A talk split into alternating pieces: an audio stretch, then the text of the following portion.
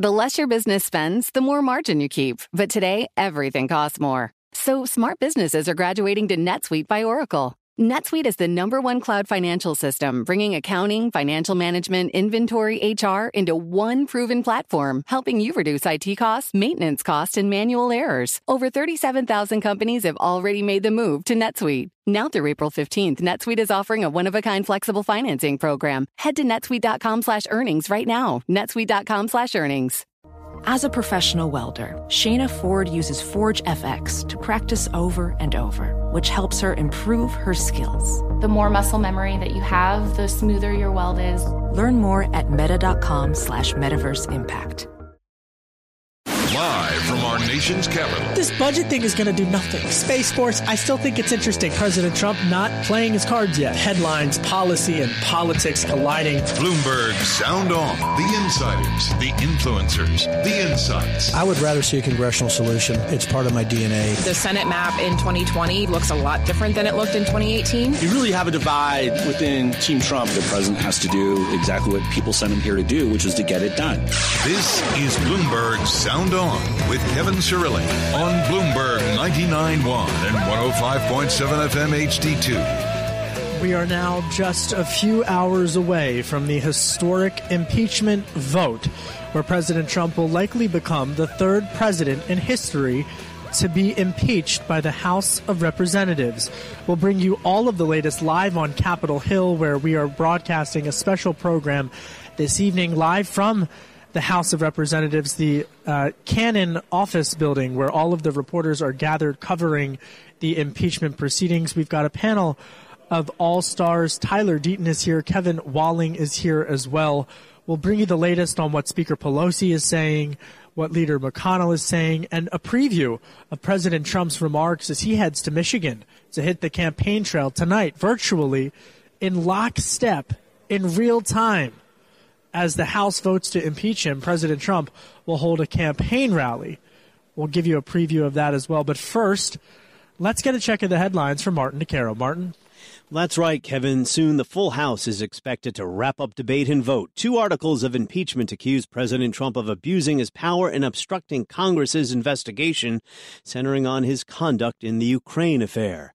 The Democratic majority is expected to carry the day, making Trump only the third president in American history to be impeached. To make the case against the president, Speaker Nancy Pelosi charged that he used the power of his public office to obtain an improper personal political benefit. It is a matter of fact that the president is an ongoing threat to our national security and the integrity of our elections, the basis of our democracy. It is tragic that the president's reckless actions make impeachment necessary. He gave us no choice. Republicans asserted President Trump did not pressure the president of Ukraine to help him with reelection, and Democrats aimed at impeachment from the very first day of his administration.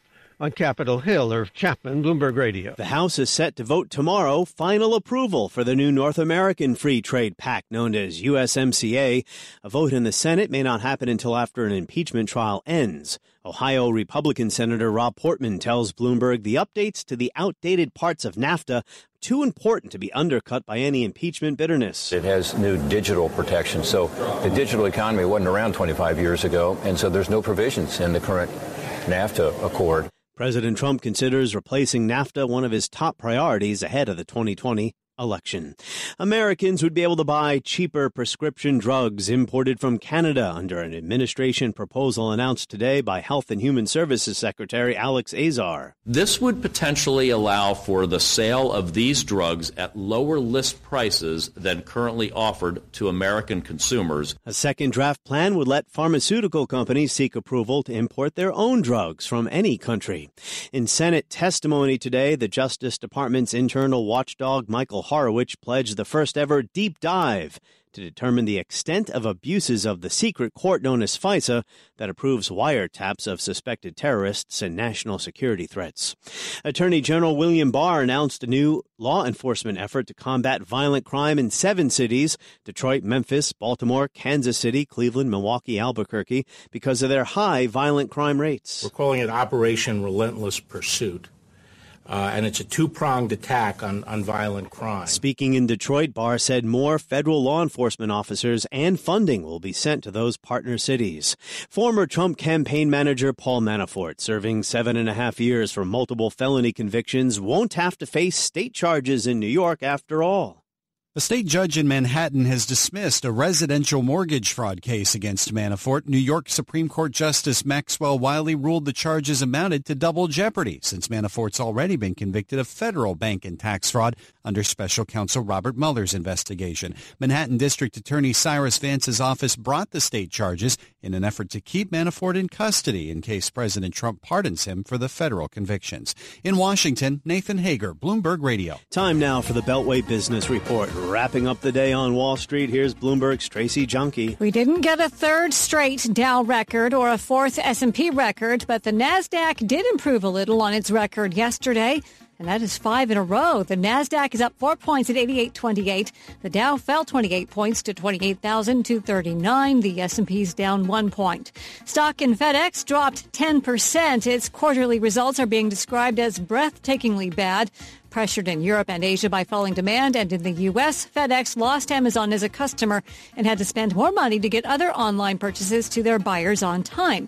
Car2Go knows something about falling demand and rising expenses. Daimler and BMW say those are the reasons they are pulling the car sharing service out of North America at the end of February. That means no more car to go in D.C. and Arlington County. Freddie Mac is reportedly offering early retirement packages. Reuters says the buyout offers are going to about a quarter of the mortgage lender's staff or around 1,600 employees. The Trump administration has been pushing to shrink and privatize Freddie Mac and Fannie Mae. You're up to date on business from the Beltway to Baltimore. I'm Tracy Junkie. This is Bloomberg 99.1 and 105.7 FM HD2. Global news 24 hours a day on air and a quick take by Bloomberg, powered by more than 2,700 journalists and analysts in more than 120 countries. I'm Martin DeCaro. Kevin. Thank you, Martin. I'm Kevin Cirilli, Chief Washington Correspondent for Bloomberg Television and Bloomberg Radio. I'm broadcasting live from Capitol Hill, where in just a few short hours, the House of Representatives will take up two articles of impeachment, anticipating a party line vote in the Democratic controlled House of Representatives. My guest with me for the hour, Kevin Walling, a Democratic strategist at HG Creative Media, and Tyler Deaton, a Republican strategist and fundraiser. He is also the president of Allegiance Strategies. Uh, gentlemen, thank you both for being here. Let's begin tonight with Speaker Pelosi because she has really been orchestrating all of this. Uh, we're just a few short hours away from that vote, and we'll lead things off with what Speaker Pelosi said when she convened this six hours worth of discussion on the House of Representatives floor. Here's the Speaker of the House. It is a matter of fact that the President is an ongoing threat to our national security and the integrity of our elections, the basis of our democracy. Wow. I mean, Tyler, when you hear her say that he is an ongoing threat to our national security, I mean, that, that, she's not mincing words. I think she's distilling their case down quite in a straightforward way, which is something that has been lacking. I mean, this has been a long and winding road to get to this moment with an outcome that has been essentially all but guaranteed since the beginning. Um, I'm glad to be getting this behind us in the House of Representatives. I, if I hear the phrase "walk and chew gum" one more time, so I'm it. just going to be sick. But why look, did you have to say it? It's not even. We're not even halfway They're done. not the even capable segment. of actually doing that. And so the real business of the country has fallen behind.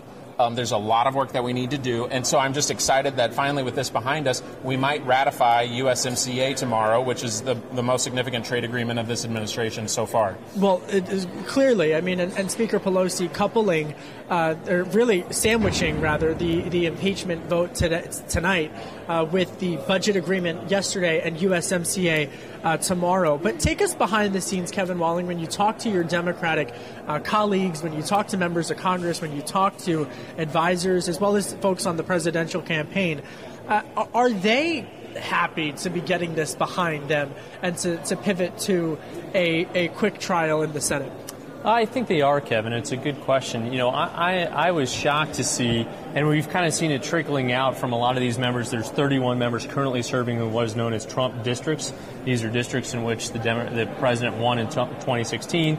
Democrats flipped those districts in 2018, and they are uniformly, aside from two uh, uh, members, uh, Collin Peterson and Jeff Van Drew, uniformly in, uh, in favor of articles of impeachment, both obstruction of Congress and um, uh, and abuse of power of this president. So that was the surprising thing for me coming into this week was seeing the uniformity of the Democratic caucus. Yeah, but I got to push back. This. I got to play. I, I got to push back because two votes isn't uniformity. I mean, it's not unanimous. There are a handful of Democrats who are not voting uh, with Speaker Pelosi, who have made the decision that against what Speaker Pelosi said on the House floor that he is a threat to national security. They don't you feel that way. I would argue that those two Democrats are more concerned about keeping their jobs, especially with Jeff Van Drew in New Jersey, uh, seeing poll numbers in his de- southern New Jersey district, than actually putting the Constitution first. There were dozens of Democrats that jumped ship during the Clinton impeachment and actually voted with Republicans on those three articles of impeachment.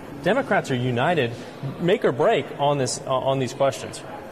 Well, I, I look clearly Democrats aren't entirely united, but I'm not going to quibble over two votes. All I would say is that Speaker Pelosi opened this up as though that they would be pulling over Republicans across the center aisle, and that she has failed completely. She's going to lose more Democrats than they gain Republicans on this vote, and that sets this up very badly for what's going to happen in the Senate. Tyler Deaton's here; he's a Republican insider. Kevin Walling's here, a Democratic insider. But to, but to, to Tyler's point, Kevin, in terms of she fra- she the the the she framed this as a threat to national security. This was mm-hmm. a national security argument. Was she successful in making her case to independent voters, not her caucus, not the Democratic caucus, not uh, Rashida Tlaib, not not AOC, but was she successful to the union worker in Wisconsin? Was she successful to the union worker in Battle Creek, Michigan, where President Trump will campaign tonight? Polls say no. Well, no, actually, polls when it comes to independents say yes. And there's actually an interesting comparison between a Fox News poll a month ago and a Fox News poll uh, just out from the, the 11th and 12th of December, showing that independents are actually breaking in favor of impeaching and, and removing this president from office. Impe- obviously, impeachment is very divisive between registered Democrats and Republicans. It tracks very much along the lines of approval ratings of this president. But I think actually independents are breaking for impeachment, uh, which is a, a, nice thing to see for the Democrats moving forward. All right, coming up, we're going to talk about how Republicans are are navigating this. We handled the Democrats uh, and, and what they're doing. Again, we're just anticipating that historic impeachment vote just with under.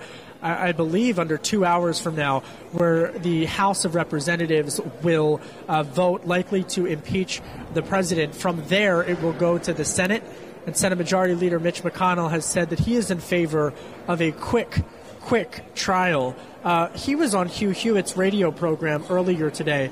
We'll dive into that coming up. Tyler Deaton stays, Kevin Walling stays. You can download the Bloomberg Sound On podcast on Apple iTunes by downloading the Bloomberg Business app or on uh, Bloomberg.com. You can also find us on Radio.com, iHeartRadio, and Spotify. My name is Kevin Cirilli. I'm the Chief Washington Correspondent for Bloomberg Television and Bloomberg Radio, and you're listening to Bloomberg 99.1. You're listening to Bloomberg Sound On with Kevin Cirilli on Bloomberg 99.1 and 105.7 FM HD2. His decision to try to angrily negotiate through the press is unfortunate. But no amount of bluster will change the simple fact that we already have a unanimous bipartisan precedent. If 100 senators thought this approach was good enough for President Clinton, it ought to be good enough for President Trump. That was Senate Majority Leader Mitch McConnell speaking earlier this morning on the Senate floor. He also gave an interview to, to Hugh Hewitt uh, on his uh, conservative radio program in which he said uh, that he had concerns that the impeachment process would become the norm, that it would become normalized to impeach a president. Meanwhile, I'm Kevin Cirilli, Chief Washington Correspondent for Bloomberg Television and Bloomberg Radio, broadcasting live this evening from Capitol Hill, where we are awaiting that historic impeachment vote just under two hours from now. Uh, lawmakers uh, making their speeches on the House floor and discussing why they feel or why they do not feel uh, the president should be impeached. Congresswoman Caroline, Carolyn Maloney is speaking right now. She's a Democrat from New York because she's, she's the chairwoman of the uh, Oversight and Reform Committee, saying that the president has abused his power. Tyler Deaton's here, a Republican insider. Kevin Walling is here, a Democratic insider. You've seen him all over Fox News. All right, so take us from a Republican leadership uh, calculation, Tyler, in terms of Leader McConnell and the and how he's been able to navigate not Speaker Pelosi, but really to be able to navigate President Trump, who wanted a pomp and circumstance trial. Doesn't look like he's going to get it. Yeah, he's he's not going to get that, and I think that it, it's just it's again it's the political brilliance of Leader McConnell to protect his majority. They know what the map looks like heading into 2020. Um, they know what states they have to defend. They know what states they need to compete in. And Leader McConnell is not going to allow his members to get into a muddy debate over the impeachment. He's just not going to let that happen. You know, I, I, I was speaking with some aides, Kevin Walling, uh, uh, to uh, Republicans earlier today, and, and really they said this is really just business as usual in terms of how the impeachment is going to uh, play out and, and, and whatnot. But I was struck by the contrast of Speaker and similarities to some extent of Speaker Pelosi and Leader McConnell. Speaker Pelosi has, as we've talked about and discussed, really kept her caucus in lockstep with her, with the exception of a, of a handful. Uh, moderates. And Leader McConnell has virtually been able to, to do the same exact thing. Yeah, you've seen, you know, comments from, I count 13 senators, Republican senators uh, currently serving that have questioned uh, that it was not, in fact, a perfect call by the president.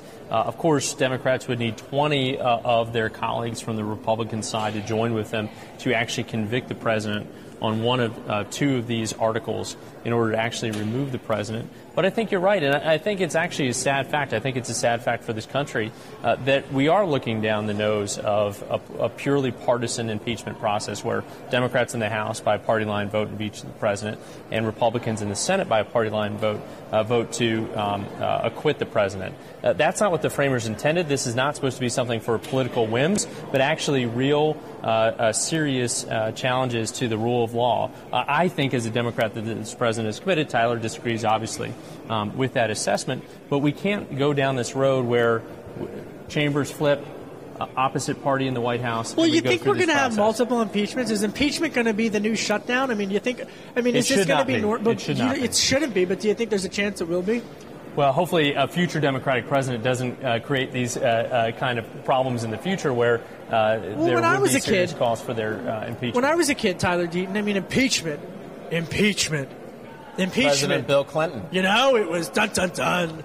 And, and, and as one staffer put it to me, well, 90% of America is about to. This is a staffer. This isn't Kevin. A staffer saying 90% of Americans are about to find out that being impeached doesn't mean you're going to get removed from office. That's it's true. getting called into the principal's office. It's it's it's it's not it's not getting expelled from your school. Yeah. So is this is this just a charade? No, I I don't think that it's a charade. Will it I think become that one? This is polarized politics at its worst. And look, Kevin Walling's very smart, and I'm not going to argue with his numbers. All I want to raise for the listeners is the last time that a president was facing impeachment, there were a lot of Republicans who were willing to vote not to convict President Clinton in the Senate. And I think that's a big part of what's changed. And some of those Senate Republicans are still with us, Susan Collins being one of them. She's going to run and for re-election. we found I that think out. that there was actually bipartisanship then that there were Republican senators who were willing to say that President Clinton's impeachment might have been too political for them to convict. And so where are the Democrats today who would equally look at the situation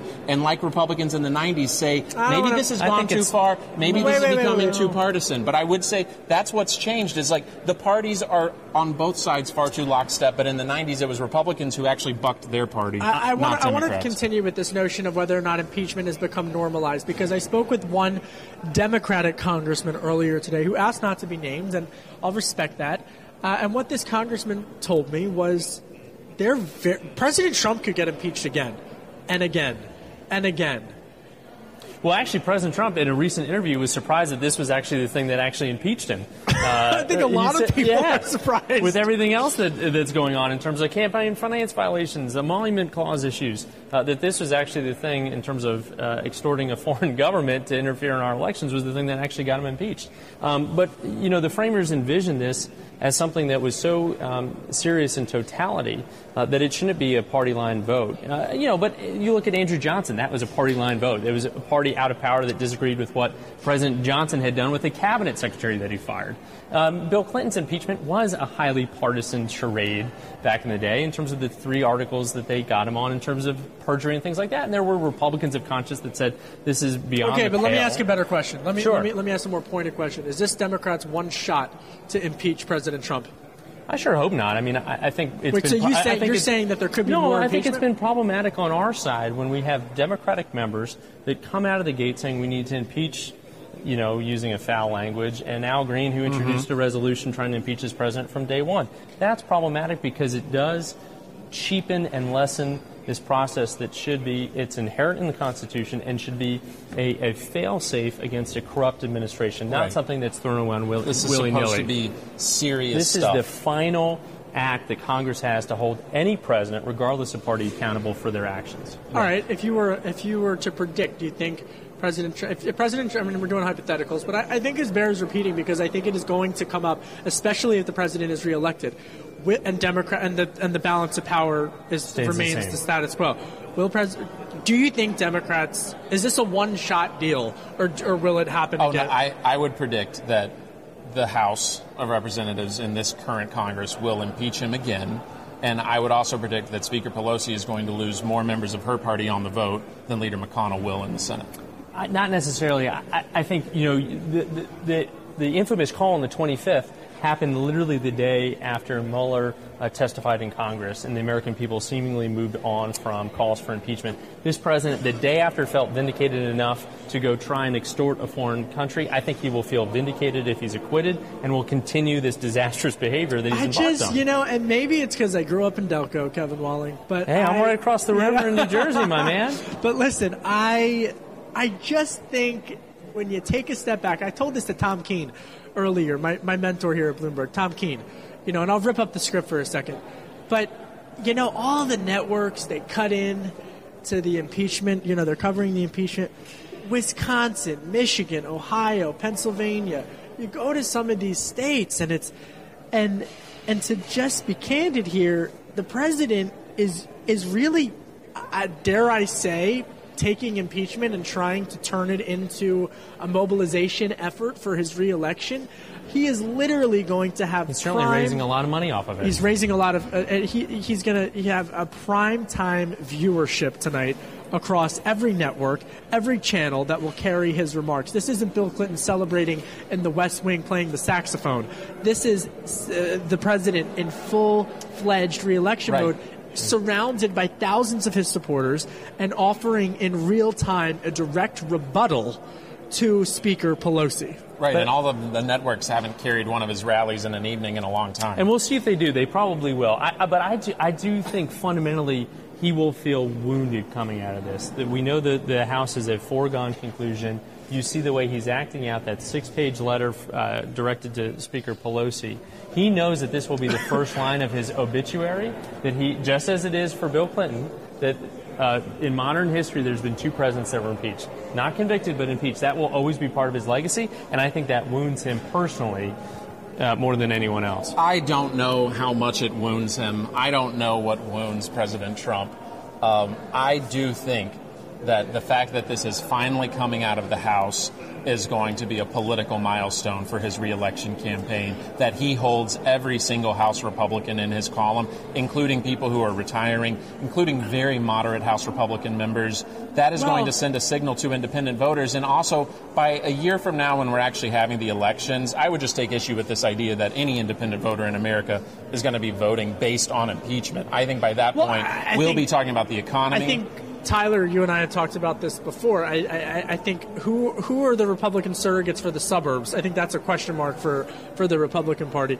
And that that uh, that letter, by the way, the, did you see what the Times did with that letter? They had an annotated President's letter to the Speaker president's Pelosi. letter to Speaker Pelosi. They had an annotated an Line by annotated line, by line interpretation of Politico. Jake Sherman at Politico. He said uh, he said it was like a Twitter rant. It was like a six page Twitter rant. All of his greatest It'll hits. be in the Smithsonian. Coming up, we talk policy. USMCA, it's fourth and inches, really, and uh, fourth and goal for USMCA. Coming up with Tyler Deaton and Kevin Walling. Download the Bloomberg Sound On podcast on Apple iTunes by downloading the Bloomberg Business app or at Bloomberg.com. You can also find me on Radio.com, iHeartRadio, and Spotify. My name is Kevin Cirilli. I'm the chief Washington correspondent for Bloomberg TV and Bloomberg Radio. I'm on a red eye to LA tonight for our special coverage tomorrow of the Democratic presidential debate. It's back on, folks. You're listening to Bloomberg 99.1. This is Bloomberg Sound On with Kevin Cirilli on Bloomberg 99.1 and 105.7 FM HD2. I'm Kevin Cirilli, Chief Washington Correspondent for Bloomberg Television and Bloomberg Radio. Tyler Deaton's here. He's a Republican insider, president of Allegiance Strategies. Kevin Walling is, is also here. He is Democratic strategist at, over at HG Creative Media. All right, let's put you both on the spot for a second. What has been more intense, this impeachment day or Kavanaugh day? Ooh, very good question. Thank very you. good question. On the Thank Republican side of the aisle, I would have said that the Kavanaugh day has been way more intense than anything happening today. I agree. I think in terms of public interest too, everyone was glued to see Dr. Ford's testimony. I don't think anyone is watching the House floor today in terms of the American people. And Kevin's a Democrat. And, he And I'm said a that. Democrat. I mean, Yeah, that was I- I- what was really compelling te- uh, t- television. Listen, I know it's bad radio for everybody to agree, but I totally agree. I Yeah. thought Kavanaugh all Day was. I mean, I was having flashbacks to covering some court cases that I covered way early in my career. I mean, it was great. We didn't know what was gonna happen. This is a what was gonna foregone conclusion today, Yeah, you know? exactly. It- you didn't know what was going to happen.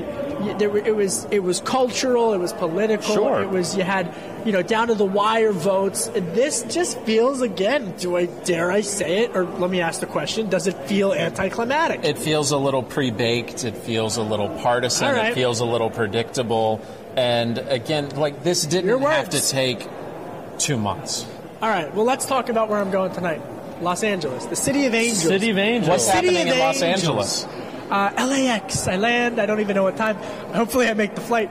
I'm kidding. I'm going to make the flight uh, for the debate. What do you have your eye on for the debate tomorrow night, Kevin Wallace? This is the first time we have just seven candidates uh, on that stage. I think there's going to be a lot more sparks between them because the time is the same in terms of you know how long this debate is going to last. But the this is where it's getting down to the wire, right? We've got a month and a half before Iowa. I think there's actually going to be some uh, division between Senator Sanders and Senator Warren. They know they need. What are they gonna take- fight on? Well, they, on Medicare for all, you saw Senator Warren backtracking in Right. terms of her support on that, and Warren's I think dropped significantly in she the polls. has, she has, and she knows the calculation. She took on Mayor Pete the last two weeks, didn't see any bumper polls. Her numbers actually went down, and they're fighting for the same votes. I just, well, I think personally, I think actually a lot of those Bernie voters could be Biden supporters. Yeah. If Biden Sure. were make the right pitch. Sure, and I, I think also, too, interestingly enough, I talked to a lot of people in Iowa, and they're seeming to tell me that Amy Klobuchar might be on the rise and be the dark Oh, yeah. horse coming Yeah, out I've of heard this. that. That's the talk of the that town. She might be peaking at the right time. You know, you saw Mayor Pete uh, kind of peaking.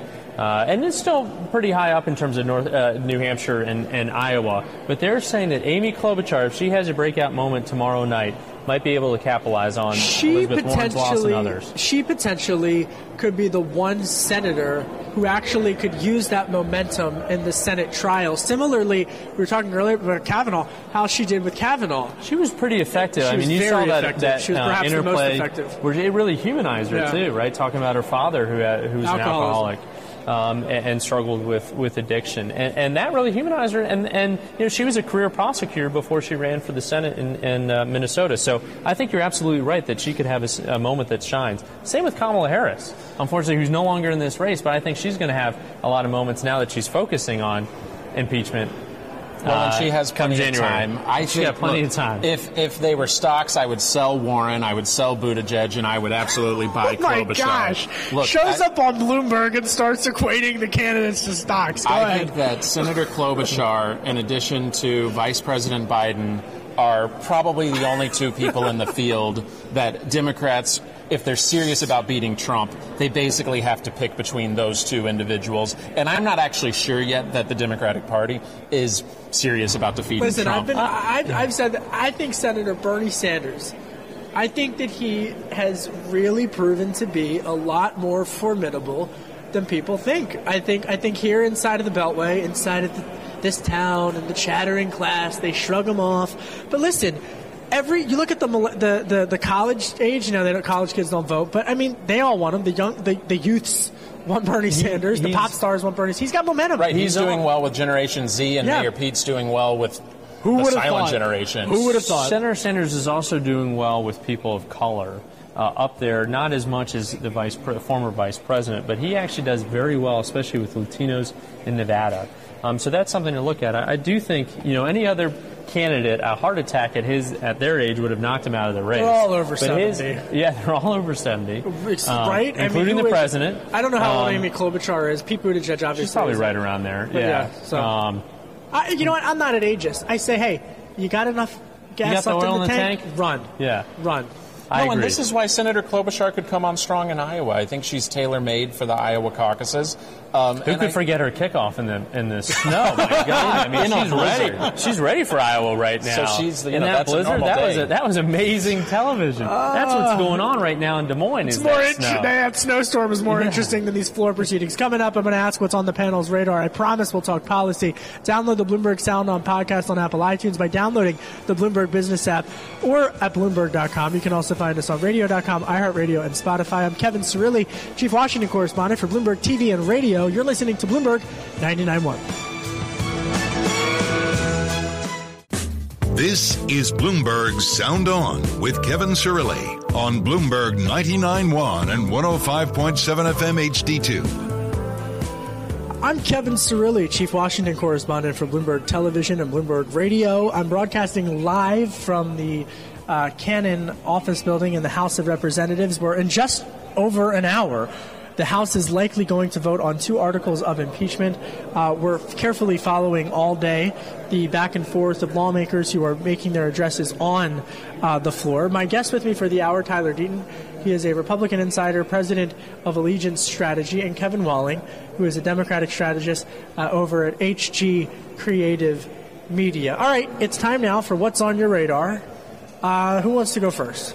I'll go first. I'm happy to go first. Uh, just in a quick change of subjects, um, a lot of people know how Congressman Duncan Hunter Jr. has recently pled guilty to campaign finance crimes. Um, part of it is he was using campaign funds to fly his pet rabbit back and forth across the country. So now he's uh, going to be resigning after the holidays, and he's creating an open seat. And this race is going to have a lot of buzz coming into the new year because former Congressman Darrell Issa is trying to come back to Congress after previously retiring, and he's running against an up and coming younger Republican named Carl DeMaio, who's running in that seat, who's actually a gay Republican.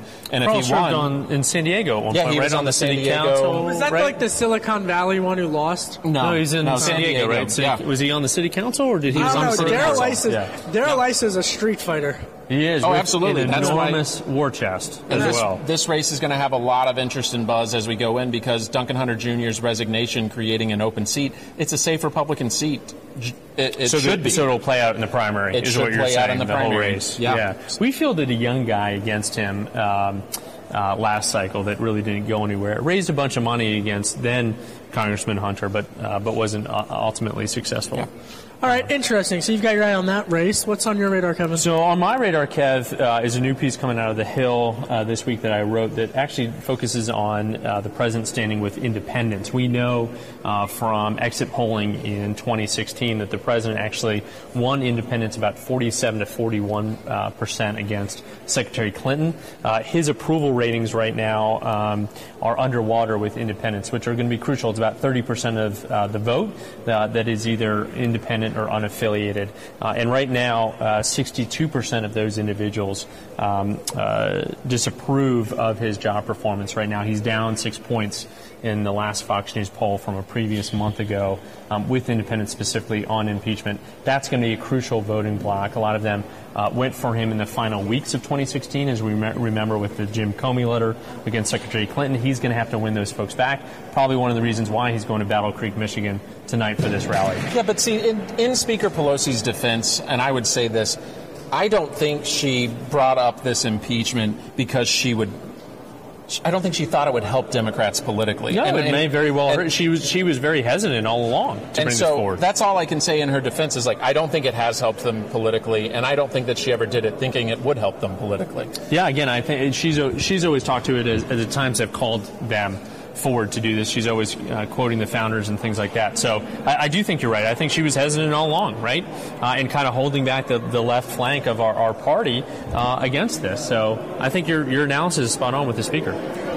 Uh, you know what's what's on my radar as as House Financial Services Committee Chairwoman Maxine Waters, the Democrat from California, one of the earliest, I believe, the earliest voices of impeachment. She's just taken the floor of the House of Representatives, where she is saying uh, that the president needs to be impeached. She was really one of the first, and you know around town in the financial services sector.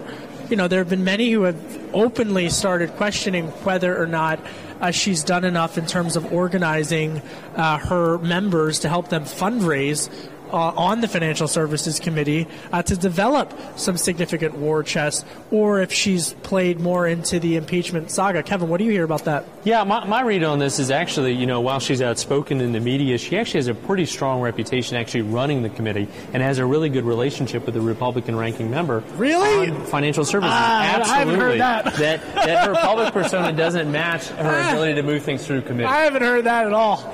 Well, you and I are talking to different people, and I, I come at it from a different angle. All right. But she's been, I think, an effective chairwoman of that committee.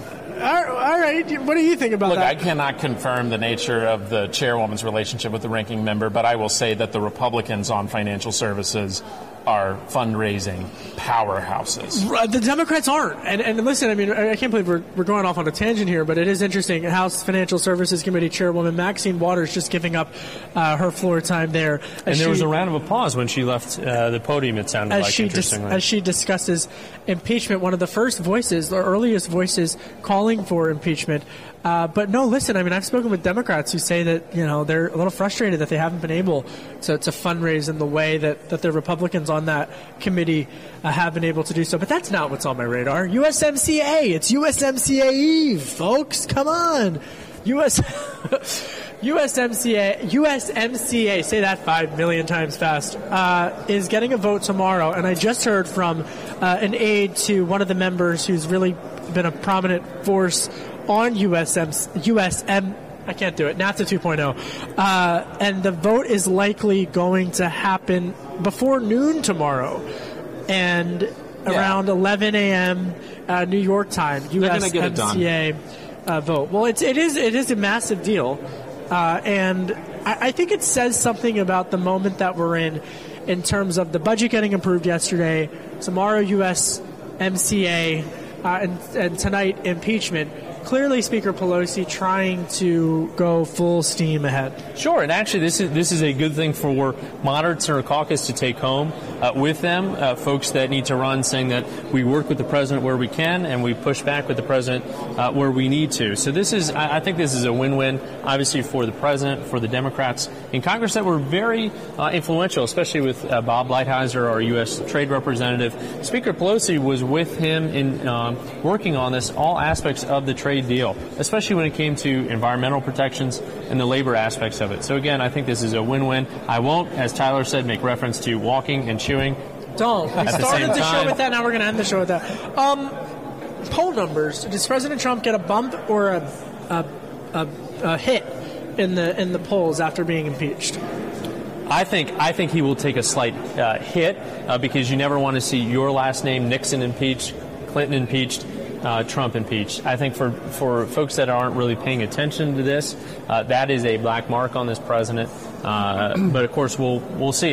Time will tell. Politics moves on pretty quickly, and we may already forget that this president was impeached come November 2020. Right, he might lose a point or two, and then he'll gain a point or two when the headlines come out. Senate acquits. And this is where we're heading, right? It's like everyone has known from day one how this was going to play out. Some of the other things that I would have said uh, uh, two months ago, I didn't know if USMCA would be done by the end of the year. I didn't. There was actually people floating that it wasn't going to happen until the first quarter. That's right. Of next year. Well, and technically, the Senate is still going to take it up in the new year, and that would actually be my one complaint. Is I really wish Senate majority would have gotten their their part of USMCA done this week as well. Well, you know, I think that, I think that is a good point. Um, Well, here we are, impeachment eve, in just an hour and a half. Think about it. Really is exciting, I think, for, for your listeners. Yeah, well, just being here in this rotunda. Oh, right, right. You know, painting this picture is, you know, we're we're sitting, we're standing here. We've got these marble columns. We're surrounded by every other news network. Uh, that is reporting live on the different aspects of this vote that's happening right now on it's the floor. It's crazy. I mean, I, and it's just an exciting time for anyone up, interested in politics. To sum it up, I mean, wow. That's all I got. wow. President gets impeached. There's a debate tomorrow night. The, bu- the budget's open. The trade deal gets passed. And you know what? The Eagles are going to beat the Cowboys. There you have it. Right? Can we just can go we birds? Just, can we do that? We're going to have special coverage of impeachment uh, all throughout the night on uh, Bloomberg Television and Bloomberg Radio. We're also going to have complete coverage tomorrow.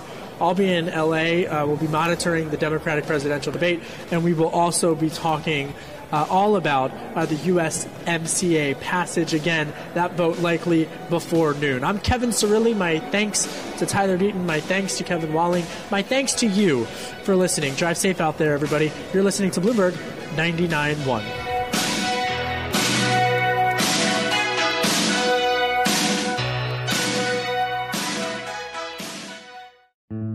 Osage County, Oklahoma is getting a lot of attention right now. It's the setting of Martin Scorsese's latest film, Killers of the Flower Moon. The movie is based on a book about the 1920s Osage murders, when white men poured into Osage County and killed Osage people for their oil wealth. I'm Rachel Adams Heard, the host of In Trust, a podcast from Bloomberg and iHeartMedia. For over a year, I was reporting a different story about other ways white people got Osage land and wealth and how a prominent ranching family in Osage County became one of the biggest landowners here. Their ranching empire was built on land that at the turn of the century was all owned by the Osage Nation. So, how'd they get it? Listen to the award winning podcast In Trust on the iHeartRadio app, Apple Podcasts, or wherever you get your podcasts.